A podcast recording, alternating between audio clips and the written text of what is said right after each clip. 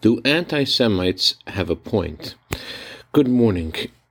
There have been many different faces of anti Semitism throughout history, all using what may seem as very valid reasons. And because Jews are known to be their own best critics, many Jews have employed a lot of unjustified apologetics to to explain anti-Semitism and put the burden of fixing it upon the Jew.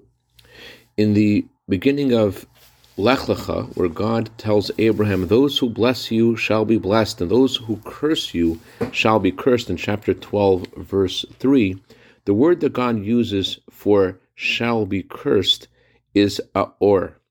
Rabbi Levi Yitzchak explained that the appropriate word that the Torah would have used ordinarily would have been akalel, I will curse those who curse you.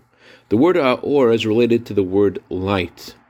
And he explained that there's no such thing as someone who has a justified reason to curse Abraham. Anyone who's cursing Abraham is only because they're in the dark.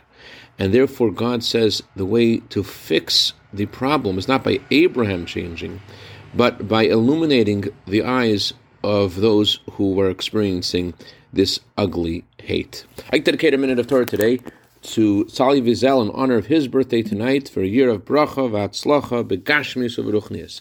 Also dedicate this to the yahrzeit of Reb Asher Mordechai Ben Zisa and Reb Tzir Ben Yosef. May their neshamas have an aliyah. May they be good intercedents on behalf of their family for all good. B'seich Yisrael. Have a wonderful day.